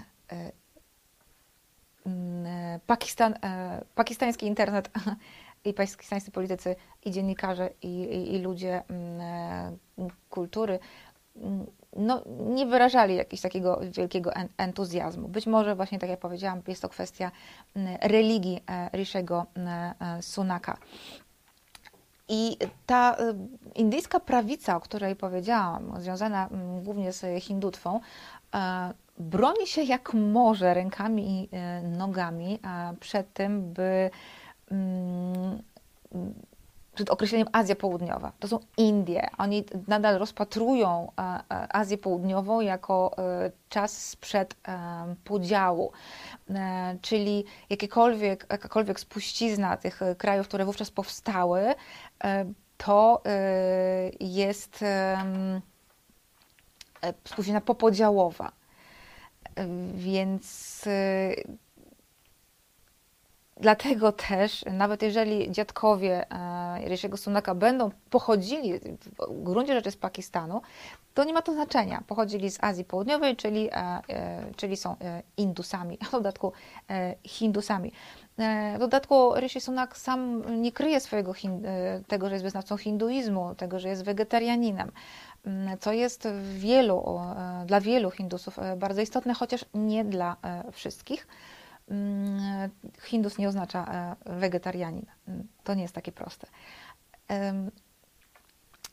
No więc e, taki człowiek z żoną e, induską, który pokazuje się w, publicznie w świątyniach hinduskich z tą malą, o Boże, jak się mówi, tą girlandą z nagietków y, na, na szyi, no jest idealnym, idealnym kandydatem na mm, symbol właśnie indyjskiego e, sukcesu na Zachodzie,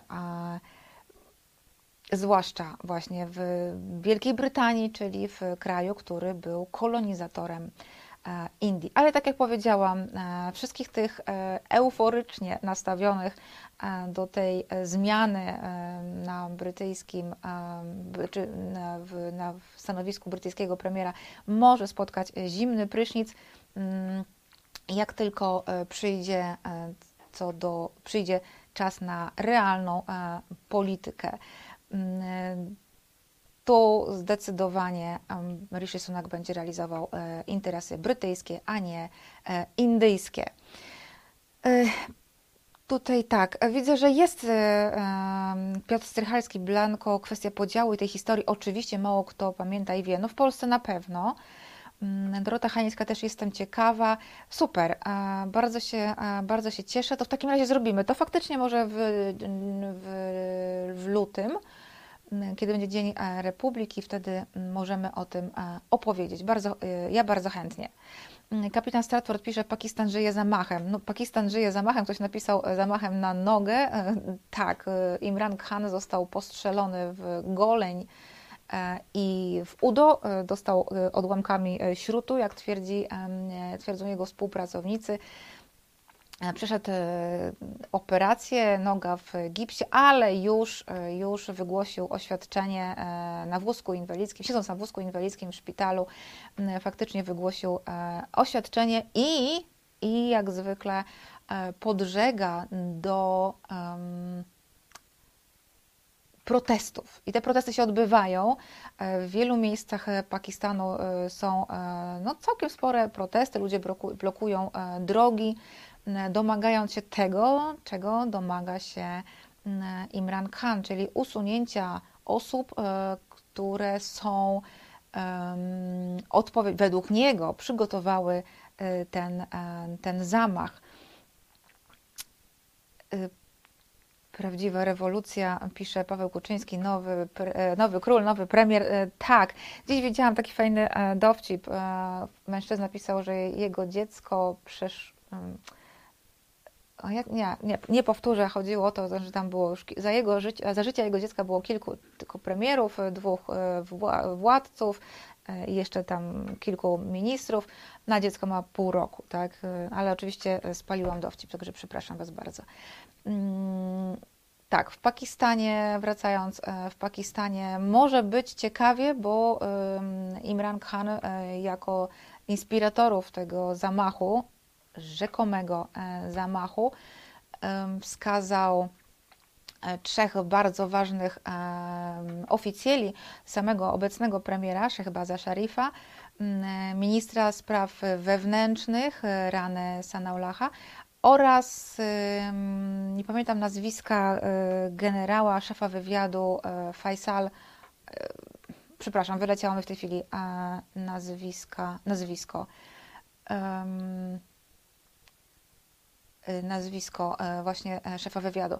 No może być ciekawie, on się domaga usunięcia tych ludzi e, z urzędu, e, co oczywiście jest absolutnie niewykonalne, ale mm, no, należy się zastanowić, na ile oczywiście to, że za zamachem stoją, stoi premier Sharif, mm, no moim zdaniem całkiem e, całkiem jest to e, możliwe, biorąc pod uwagę, e, że mm, Imran Khan jest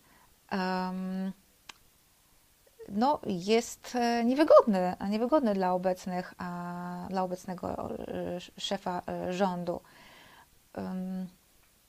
Czy strzał ze, śrutu nie jest poniżający? To przecież ta amunicja przeznaczona dla zwierząt. Na pewno jest bardzo bolesny z tego, co słyszałam. Ale Imran Khan wyraz, wyrósł na bohatera. Wszyscy, wszyscy świadkowie mówią, że mimo bólu, mimo krwi, machał do tłumów i em, i mówił, że e, żeby zachowali e, spokój. E, Ben Kruczek, ten Khan to przywódca opozycji. Tak, jest to były premier em, Pakistanu, który obecnie, który został odwołany, został pierwszym e, pakistańskim premierem, e, który został odwołany wskutek wotum nieufności. To się stało w kwietniu e, i od tego czasu e, e, Khan e, objeżdża mm, e, Pakistan, e, nawołując do protestów i do e, przeprowadzenia e, przedterminowych e, wyborów. I tutaj widzę jeszcze, dziękuję, proszę, tak, proszę bardzo. Myślę, że zrobię odcinek o Pakistanie, a, tylko muszę zastanowić się, jak to zrobić, żeby nie popaść w konflikt e, między dwiema redakcjami, a, ale, ale coś wymyślimy, bo przecież Pakistan e, jest, e, ma i tak dramatyczną sy- sytuację po, po tegorocznym monsunie. No właśnie, Pakistan i bez tego to beczka prochu, dokładnie. Zwłaszcza, że jest teraz bardzo mocno e, dotknięty skutkami e, powodzi po czymś, co Antonio Guterres, mm, e, czyli e, sekretarz generalny ONZ określił jako monsun na sterydach. Dzisiaj właśnie Shehbaz Sharif, e, premier e, Pakistanu w Egipcie na szczycie, szczycie klimatycznym e, COP27 mówił właśnie o skutkach zmian klimatycznych dla, e, dla Pakistanu. Przypomnijmy tylko, że właśnie pieniądze, wsparcie finansowe dla tych regionów świata mniej zamożnych e, to jedno z ważniejszych, e, to jedna z ważniejszych kwestii, która na tegorocznym szczycie e, w Sharm el-Sheikh e, ma być omawiana. Mm, I w sierpniu, gdy ta powódź miała miejsce, Antonio Guterres był w Pakistanie i właśnie też mówił, że ten monsun wyjątkowo silny, mm, tegoroczny monsun w Pakistanie jest efektem e, zmian e, klimatycznych. I o tym e, właśnie dzisiaj Shehbaz Sharif właśnie mówił w, w Sharm el-Sheikh. No a jednocześnie w domu ma niezłą rozróbę. Także o, i w ten sposób właśnie mówiąc o premierze Wielkiej Brytanii, przelecieliśmy przez najnowsze wydarzenia w Pakistanie. Cała, ca, cała ja i, e, e, i wy. Ben Kruczek, słyszałam o tej niesamowitej powodzi. No, był dramat i da, dalej jest dramat, znowu dygresja. Ja nigdy nie zrobię tej przerwy kolejnej. E, Był dramat faktycznie, w tej chwili są już e, m, no, większość skutków powodzi jest usunięta, natomiast ciągle, ciągle już jeszcze są kwestie chociażby chorób z tym związanych, malaria, jakieś problemy jelitowe, m, e, denga, to są problemy, e, z którymi teraz e, ciągle jeszcze zmaga się e, Pakistan. Jakby miał e, mało e, problemów. E, Więc teraz e, wreszcie robimy e, krótką e, przerwę, albo nie krótką, bo to Iza dzisiaj decyduje. e, Krótką przerwę, czy przerwę na e, muzykę i wracamy z kącikiem e, kulturalnym. I dzisiaj tak mi się znowu zrobił e, indyjski serial. Czas na związki. Czas na nowoczesne, postępowe związki zawodowe. Będzie kontrowersyjnie i dynamicznie. Rozmawiamy o sprawach, które mogą nas łączyć lub dzielić, jak na przykład kwestia wysokości podatków czy rola związków zawodowych. W programie pojawią się eksperci rynku pracy oraz związkowcy i związkowczynie. Każdą środę na 17 Piotr Szumlewicz zaprasza do Resetu Obywatelskiego. Zygmunt Ociechuj e, mówi, przepraszam, ale muszę to przeczytać, bo e, wczoraj akurat też dokładnie słyszałam ten, tę wypowiedź. A w tym samym czasie, na tym samym spotkaniu nasza Duda mówiła, że zmiany klimatu zmianami, ale Polakom musi być ciepło w zimie i węgiel będą sobie palić. Zmianami to niech się inni zajmują. Tak, słyszałam tę wypowiedź, wszystko mi prawie opadło. Darek Bielecki, Indie i Pakistan też nie płają do siebie miłością. O, to jest eufemizm roku. to jest eufemizm roku. Mm. No dobrze, słuchajcie, kącik kulturalny. A, mamy jeszcze troszkę czasu. Mamy 15 minut. W życiu nie miałam chyba tyle czasu na kącik kulturalny. Słuchajcie, ostatnio mówiłam dużo o nowościach. Powinna być teraz jakaś książka, ale oczywiście e, zapomniałam, że ostatnio był film, seria, film, film, film. E, Także znowu dzisiaj jest e, produkcja, e, że tak powiem, audiowizualna. Książka może będzie. Nie, w przyszłym tygodniu będzie film, bo przecież zaczyna się. Bo wchodzisz tak. E, wszedł Baby Broker Hirokazu Koridy. Za chwilkę będzie bohater Farhadiego. Chyba już nawet był, jak, była premiera. Jak widziałam go wiosną na jakimś festiwalu filmowym, więc. Kawałek czasu temu, więc będzie do opowiadania. Poza tym zaczyna się, zaczyna się um, Festiwal Pięciu Smaków. Mam e, jako Azja Incognita, e, nie, jako Kultura Azja mam akredytację, także dużo, dużo, dużo będzie e, wiadomości z tego, z tego festiwalu i mam nadzieję, że uda się porozmawiać z jego twórcami, więc nie będzie książki jeszcze przez najbliższy najbliższy tydzień e, na pewno. E, no właśnie, więc e, Ostatnio dużo mówiłam o nowościach, czy to właśnie filmowych, czy serialowych w streamingu polskim, a dzisiaj stwierdziłam, że wybiorę coś, coś ze starszej oferty, ale wciąż, ale wciąż aktualne i bardzo i, i, ciekawe, może nie jakoś super udane, ale tak jak e, Dziogiego w zeszłym tygodniu Wam e, odradzałam raczej, e, tak tutaj uważam, że jest na tyle nowatorskie i ciekawe, że warto obejrzeć. Bhag Bini Bhag, czyli Uciekaj Bini, Uciekaj, to jest tytuł tego serialu dostępnego na Netflixie. Może Iza, o właśnie, Iza czyta mi w myślach. Mm, e, ja nie muszę tutaj nic mówić, e, na szczęście. E, więc tak, tak wygląda właśnie plakat filmu i główna bohaterka, czyli Bindia, przez bliskich zwana Bini. Bini jest dobrą good desi girl, czyli dobrą indyjską dziewczyną. Pracuje w branży, której nienawidzi, czyli w IT, ale spełnia oczekiwania rodziców jest e, zaręczona, przyjęła oświadczony chłopaka, który podoba się rodzicom. E, jej, ona też myślała, że jej się podoba, ale na przyjęciu zaręczynowym zdała sobie sprawę, że to kompletnie nie jest droga, którą chce podążać. Więc czym rzuca wszystko i spełnia marzenie o byciu stand-uperką. I jeżeli e, w, ten, w tym momencie myślicie o innym serialu, totalnie nie indyjskim, ale The Marvelous Miss Maisel, e, Maisel no to tak, to skojarzenie jest bardzo, e, bardzo, e, bardzo słuszne. Ja też pierwsze, co o czym pomyśli, pomyślałam, mm, to właśnie ten serial.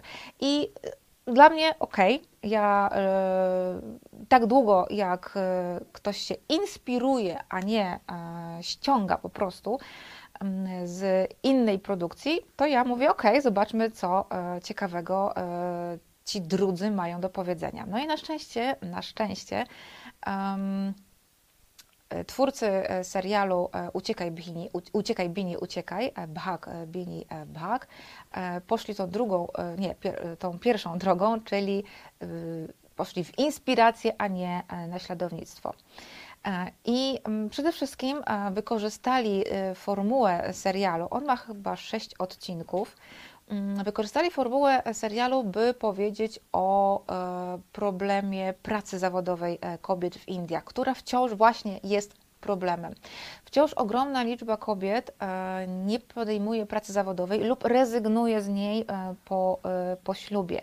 Wynika to przede wszystkim z tego, że wciąż w Indiach kobieta jest postrzegana przede wszystkim jako strażniczka ogniska domowego, opiekunka do ogniska domowego, mm, a mężczyzna jako ten, który utrzymuje rodzinę i przynosi, kolokwialnie mówiąc, przynosi e, pieniądze. Także kobiety wciąż niechętnie podejmują zatrudnienie, albo właśnie troszkę tak jak Japonki, rezygnują z pracy tuż po, po ślubie. Ten odsetek i to, co co ciekawe, on e, w pewnym momencie było, było duże załamanie i bardzo dużo kobiet właśnie e, zaczęło rezygnować z pracy. Niestety pandemia koronawirusa może, jeszcze nie ma takich badań, albo ich nie widziałam, ale też może się do tego, e, do pogorszenia sytuacji przyczynić. No, jeżeli już kobieta pracuje, to na pewno stand-up jest e, raczej ostatnią, e, ostatnim zawodem, w którym e, rodzice takiej właśnie good Desi girl, czy good Indian girl by, swoją, by ją widzieli. Dlaczego? No stand-up to przede wszystkim przekraczanie granic, mm, łamanie wszelkich tabu, a w społeczeństwie indyjskim wciąż jest tych tabu bardzo dużo. Przede wszystkim chodzi innymi o relacje między płciami, o życie seksualne, co e, jest bardzo dobrze pokazane w tym e, serialu, gdy Bini odnosi e, jeden ze swoich większych sukcesów, świetnym występem, świetnym stand-upem, który sprawia, że rodzice niemalże jej wyrzekają, no bo dotyczy właśnie jej życia seksualnego. Także. Mm, temat, o którym w Indiach mówi się mocno e, ściszonym e, e, głosem. Ja o tym napisałam artykuł. Jest w, jest w, w redakcji. Jak się ukaże, to opowiem Wam, gdzie można go szukać. Tomasz Szyndralewicz, akcja Gandiego o, warszt, o warsztatach tkackich nie przyniosła istotnych zmian, a czy w sytuacji kobiet, to gdybyś mógł dopowiedzieć, to zaraz odpowiem. E, no dobra, co to tutaj jeszcze wynotowałam? Mm. Okay, także e, jeśli chodzi o to podejście do e, sytuacji kobiet, do pracy kobiet i do ich pozycji w czymś tak nowym, ale bardzo popularnym w Indiach, jak stand-up, bo zobaczcie sobie nawet na Netflixa, tam jest y, stand-uperów e, indyjskich e, co najmniej kilku, którzy e, mają bardzo fajne, lubiane, lubiane także przez zachodnich widzów właśnie programy. To Bhag Bini Bhag sprawdza się naprawdę fajnie.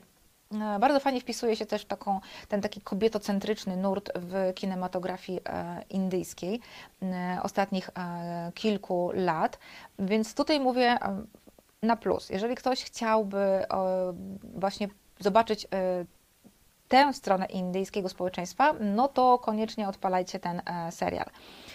Troszkę gorzej jest, jeśli chodzi właśnie z tego z punktu widzenia e, stricte kinematograficznego. Ok, można się pośmiać, mm, ale głównie z tych właśnie dowcipów e, wygłaszanych na scenie przez, e, przez Bini. One są naprawdę śmieszne. Ja na niektórych się popłakałam ze śmiechu. Więc tak, natomiast poza tym hmm, no nie jest jakoś tak przesadnie zabawnie. raczej no nie będziemy tutaj e, wybuchać e, raz po raz e, raz po raz śmiechem, co wielka szkoda, bo Indusi wielokrotnie pokazali, okay, że potrafią śmiać się sami z siebie. Tutaj wzięli właśnie na warsztat, scenarzyści wzięli na warsztat przede wszystkim przede wszystkim sytuację kobiet, y, ale raczej y, w relacjach ze starszymi pokoleniami i także i także, jak słyszycie te szepty, to to jest za zasłony. Um, tak. Więc e, zgubiłam wątek. Bardzo dziękuję. Śmieją się także z tak zwanych orzechów kokosowych. E, czyli tych e, brązowych z zewnątrz, a z białych w środku, czyli e, Indusów urodzonych na zachodzie. tych, którzy niby są właśnie brązowi, ale w środku wewnątrz zachowują się jak totalnie biali ludzie. No więc można to było rozwiązać lepiej, fajniej, ciekawiej. Dużą wadą tego serialu jest to, że niestety e, bohaterowie są zarysowani strasznie sztampowo.